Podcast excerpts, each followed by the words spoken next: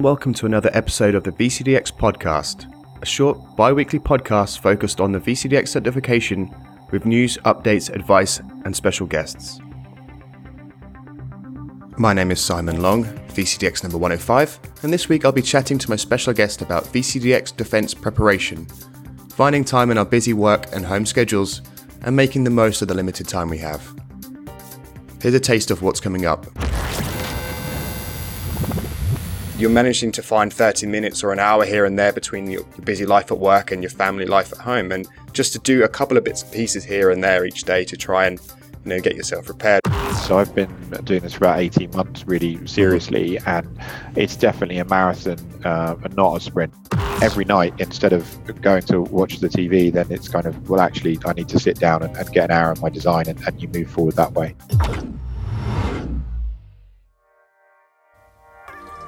With the next set of VCDX panels just a little over a week away, we're a little bit short of news and updates this episode, so we'll move on to the guest interview. You're listening to the VCDX podcast. On to our guest interview. Who is this episode's special guest? Give me your name and your number. Uh, my name is Chris Porter, and at present, I don't have a uh, VCDX number. What? so some of you may be listening and thinking to yourself, why has Simon brought on a, a, guest that doesn't have a VCDX? Well, Chris is actually defending in June in a couple of weeks, and I wanted Chris to join me on the podcast to talk about uh, how he's pre- how he's preparing for the defense. And just to let you in a little secret, I'm also planning on having Chris back after his defense, assuming that he'll still agree to that, to find out how it went, what went well, what didn't go so well, and things like that. But before we go into that, Chris, tell us what is your current role and what you typically do on a daily basis? Um, yeah, uh, so yeah, thanks for having me on in this slightly strange circumstance of not being a VCDX or a panelist or um, any of the other um, people that probably be far more, um, I don't know, uh, relevant. I don't know. Maybe mm-hmm. maybe I, have got something to say, but uh, um, yeah. So day to day, I work for a bank in London, and um, I'm an infrastructure architect, and um, yeah, my day job um, consists of working with um, the engineering and DevOps team that I'm part of, um, trying to get um, new projects over the line, um, work to improve existing infrastructure, and then work with application teams to onboard uh, new systems. I'm doing a lot of uh, kind of cloud stuff at the moment. Okay, so do you kind of just focus in one business unit, or do you get involved in architecture across the whole company, or? How does? Um, so we're kind of um, the bank I work for is split into kind of three um, uh, distinct divisions, um, mm-hmm. and I kind of focus on one of those. And within okay. that, there's a number of different business units um, that I work across all of those. So depending on what the needs are, we'll we'll work more closely with one unit than, than another. Some of them are slightly mm-hmm. more autonomous in their IT delivery, but uh, yeah. So um, and I guess bringing it relevant to VCDX, mm-hmm. um, whilst we're kind of focusing on cloud at the moment, we do have a very large um, uh, VMware estate, and um, that that's something I'm responsible for in terms of the architecture as well. Cool. That sounds like a, quite an interesting role. So one of the things that you've been preparing for for the VCDX defense is something that you've called 90 days of VCDX prep, which I've been following and I'm sure many others have been following on Twitter. So can you tell us a bit more about what the 90 days of VCDX prep is and, and why you decided to do this? Um, yeah, so um, yeah, it's the hashtag. Got to have a hashtag, which is Always. 90 days of VCDX prep, and that it's kind of inspired um, by there's a hashtag for 100 days of code um, okay. um, where people kind of track um, that they're learning a new um, programming language or learning to code. Mm-hmm. Um, and so kind of got inspired by that. And it was really just to motivate me to make sure I was trying to do something every day and keep mm-hmm. me honest. Um, and I thought it'd be interesting for people to follow. And it, yeah, I kind of realized I, I think I was 92 or 91 days away from, from when I mm-hmm. was planning to prep um, in June. So I kind of um, just thought it'd be a bit of fun to do that and track it. Um, so yeah, I think um, it seems to get some interest from people. So mm-hmm. hopefully it's useful and entertaining. I think it's going to get more entertaining as I kind of build up towards um, defending, um, and then it will go quiet.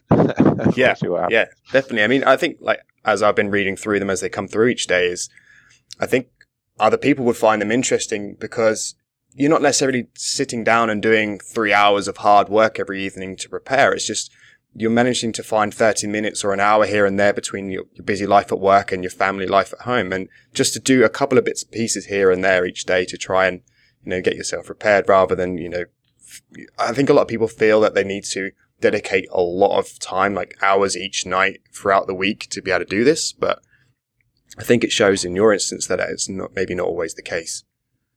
Yeah, it's um something um for the whole VCDX process. So I've been doing this for about eighteen months, really seriously, mm-hmm. and it's definitely a marathon uh, and not a sprint. Uh, and um, I know some people like to talk about they were up at five a.m. and then mm-hmm. they were then they were sort of um, working late and they do that day in day out. But that's just not not for me. I realized that very early on that i needed kind of sleep to function in my job and to function the next day at working on vcdx so um but then I, yeah certainly i have put a lot of time into it when i was actually preparing the submission certainly through the last six months of last year and spent a lot of time and dedicated time to it. Mm-hmm. um, but also it's just finding um, 20 minutes on the train. Um, I'd go out for an hour at lunchtime um, and mm-hmm. then do a, a, bit in the evening and then have some time over the weekends. And I've just carried that on into my preparation. And so it's, yeah, just trying to find every spare minute to, kind of work on it. But as you say, not necessarily um, doing three or four hours every night. And, and we shall see whether that pays off or not. But for me, that's, mm-hmm. that's the way I've been able to um, continue going with the process. Um, I think any other approach for me necessarily, I, I, wouldn't I wouldn't be this far along. You've got to find your own your own comfort um, that keeps you going but doesn't completely burn you out. And definitely, and, and if if you're one of those people that doesn't have as much time as maybe others, all you need to do is just you know stretch your timelines out a little bit longer. You know, rather than saying, okay, I'm going to be done in a year's time. Look, they may be able to going to be done in 18 months or two years time because you don't have that you know, there's much time as some of the other people that can dedicate hours each day or, you know, so just kind of set your expectations right in that if you don't have so much time, it's going to take you a little bit longer, but you can certainly get there.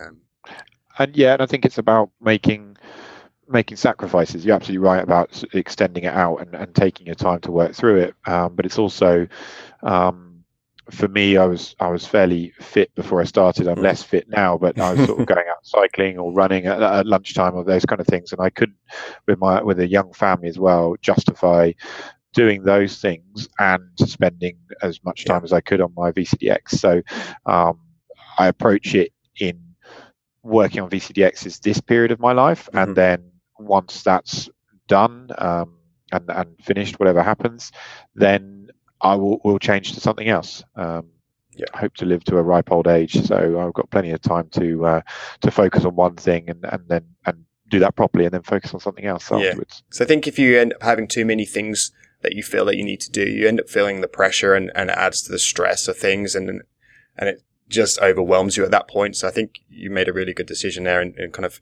taking out some of the things that you used to do before, giving yourself some time, and then as soon as you're done, you back to doing that or something else that you've been kind of really wanting to do whilst you've been studying.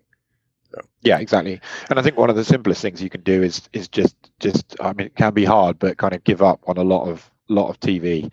um, I think so many people talk about box sets they've watched and all the films they want to get through and things like that. And if you kind of give yourself that as a reward at the at the end of the week, um, yeah, and um, uh, an hour or TV or whatever, or one film or something, but um, yeah, every night instead of going to watch the TV, then it's kind of well, actually, I need to sit down and, and get an hour on my design, and, and you move forward that way. Yeah, and the good thing with TV nowadays is that it'll be there when you're done as well. Like you know, before you didn't have no way of recording it, it'll always be there. Yeah, exactly. Uh, or, or you're trying to avoid spoilers. So uh, yeah. yeah, yeah. I hope you're not uh, doing the Game of Thrones right now because uh, it's very difficult to avoid spoilers for that. Well, that is my that is my kind of guilty pleasure. So at the moment, I did catch up a few years ago. So I'm, yeah, that's kind of once a week. That's what I'll sit down and watch. So uh, yeah, just but yeah, partly because, um, it, well, in a large part, you can't really avoid the spoilers. So. No, definitely not, and it's highly worth taking that hour each week for sure. So just in, out of interest, during your preparations, you've been doing a lot of different activities, as we've seen from your Twitter feed. Like, what would you say is the most beneficial activity that you've found that you've been doing along the way? Um, so I think one of the I don't know if it's necessarily an activity, but mm. something uh, uh, something I carried out was something I found from uh, Mike Burkhart when he was preparing, and mm-hmm. he tweeted that he'd printed out his design and got it bound, and uh, that's something I did fairly early, early on in my preparation. And whilst I tried to avoid printing things and, and, and cutting down the trees, um, it was having that physical media, I actually carry it around with me in my bag all the time, and it's it's it's been something I'll refer to and and and, and look at. But mainly, just when you're working on your presentation, you want to flick back and forth um, and pick details out. That's been really really helpful. So I definitely recommend um, um, doing that. And then I think really the mocks, certainly the the mock um, design scenario, it's daunting. And mm-hmm. when I organize them, you sit there and you really don't want to start, and you're kind of going through it and you just want it to finish because yeah. it's it's very very intense. Um, you're people are playing customer, and you've got to come up with the ideas and, mm-hmm. and the design and pick things out. Um, but I think a lot of the advice I've I've received and what and what I've read is that that's one area that people really don't focus on in terms of their their defense. And, and i've yeah. still got a lot to prep to do and i feel like i probably won't be ready but i'm, I'm doing some of those. So i think that's useful to do to take the take the fear away a yeah, little bit. Definitely. I don't think you'll ever feel ready ready for the mock for the defense but you know i think it, the more you do it the more comfortable you're going to feel right? You don't want the first defense to be your actual defense. Like as, as painful as and as awkward as it is to do these things and Chris, I'm, i know exactly how you feel. It's it's not pleasant to put yourself through these things, but it will make a big difference to you. And I, as a panelist, you can see the people who come into this, and they have you can see the difference in their prep. You can tell the people come in and, and they're confident and they know how to structure and they have a flow to the way they're doing things. And there's some people who just come in and kind of wing it really, and you can really tell the difference. It's um, it's also one of the areas when I started VCDX that I for me, VCDX wasn't about just achieving a certification. In mm-hmm. fact, it really wasn't about that. It was about developing my skills and, and pushing myself to to learn that uh, uh that architecture methodology. Yeah. And being able to whiteboard and learn a, a, process to do that was something that I wanted to pick up and learn and have mm-hmm. a methodology around. So that's that's it's an it's an area that's daunting, but it, I I just really get get the benefit from doing it. I think those skills will be with you longer then the technology will be with you. You know, yeah. It, it you know, as virtualization moves on to something different, those techno those skills will still be there with you, and it's as you say, it's kind of skills for life. So, Chris, something else you've been involved in is something called the Virtual Design Master, and I think many of our listeners would be interested in this. So, can you tell us a bit more what the Virtual Design Master is and and how it would maybe benefit someone who is considering or actively going for the VCDX? Yeah, so Virtual Design Master was something I took part in two years ago, and I describe it as reality TV for geeks. it's um, it's a really interesting and, and great community project that's run by uh, Eric Wright, Angelino Luciani, and Melissa Palmer. And when I took part in it, it was season five of Virtual Design Master, so they, they've been running it uh, every year for four years before that. Mm-hmm. And you basically get set a scenario. Um, and you have to come up with a design and you submit the design on so this is on a weekly basis mm-hmm. you can kind of i think you get the scenario set on a thursday you have to submit a design by the tuesday and then on a thursday you have to uh, they broadcast it live on YouTube. It's done via Zoom, and mm-hmm. you have to defend that design. And they start with 12 uh, participants, and eventually, over the four weeks, you get to the, the I think it's the fifth week. There's a final, and there's three of you, and that's the final is you actually get some infrastructure to play with, and you have to answer the scenario, do the submit the design, but also implement it. And the team, the panelists will log in and look at what your work basically. So, oh, cool. yeah, in terms of in terms of it was an intense process, and not only because the the folks running it are in the US, so I think the defense was one o'clock in the morning, um, our time. Yeah. So yeah, yeah, that was it was it was full on, and I just kind of threw my hat in the ring and, and, and thought I'd see how it goes week by week, and mm-hmm. people dropped out, and then I was lucky enough uh, um, to eventually get to the end and, and win season five. So um, that's awesome. That was yeah, it was a fantastic experience. It was really great to be part of, and it really helped me start to gain confidence in my design skills and, yeah. and give me that um, boost to think that I could achieve VCDX. So about six months after that, that's when I really started VCDX in earnest. That's cool. It's, like, as you say, it sounds like great, the Great British Bake Off, but for geeks, right? yeah. yeah. and uh, it's cool as well. So each week, or they have a different scenario, or, or a kind of yeah. Okay, yeah. so that's so, and that's a really good way of of kind of learning how to think outside of the box because quite a lot of the time for people who are going to VCDX, they may have only ever seen and done one design before. And this is a great way of taking requirements from something that's completely different and maybe out of your comfort zone and trying to figure out what to do with those requirements. Exactly. And it, it was, um, the scenarios are put together by Melissa and uh, it's sort of based on a somewhat of a, a, a space theme. Um, and then there's then one week there'll be uh, security based and um, something else will another week will be more sort of deployment based um, mm-hmm. it's kind of loosely based on those things and then okay. it certainly uh, heads towards the vcdx piece and that you can ask the guys um, uh, questions um, and so uh, do you have any assumptions and document those pieces? I do i think they might be changing it for, for this year. So there's a there's a new season starting uh, shortly. And cool. i don't know if they're they're doing something slightly different but i definitely recommend any anyone looking at vcdx or, or preparing for vcdx to to to email and um, and get involved and, and put your name in to, to participate yeah, that sounds really, really good. Good preparation for the VCDX as well. What I'll do is I'll stick the uh, the link to the website in the show notes. So if anyone's interested in going for that, um, just look in the show notes and you'll be able to sign up for it. But Chris, it's been an absolute pleasure having on the podcast. I wish you the best of luck for your defense in a couple of weeks' time, and uh, I look forward to having you back on shortly to share your experiences with us yeah, thanks for having me on, and I'll uh, I'll I'll I'll look to be back as long as I'm not curled up um, whimpering in a ball. You'll be absolutely fine. Don't you worry. Thanks, mate. So this week is my turn to talk to you about a common VCDX mistake that I see very regularly throughout my time as a panelist. And this VCDX mistake is around assumptions.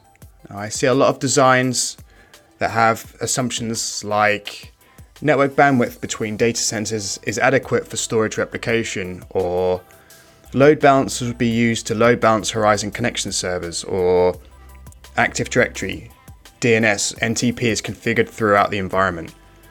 Now, these are things that we really shouldn't be assuming. You need to think to yourself if I'm making this assumption and I'm actually incorrect, what would be the outcome to this design? If the outcome would leave the customer's environment in a bad state, then it's probably something that you need to look in a little bit more closer, work with the customer, ask the questions, and actually find out do they have enough bandwidth? Do they have Active Directory? Have they got NTP configured throughout the environment? So, this is something I see regularly on the panels, and, and definitely something I'd recommend to avoid if possible. Let's try and remove all assumptions from our design. So, that's it for my common mistake this episode and uh, we'll have some more for you in future episodes.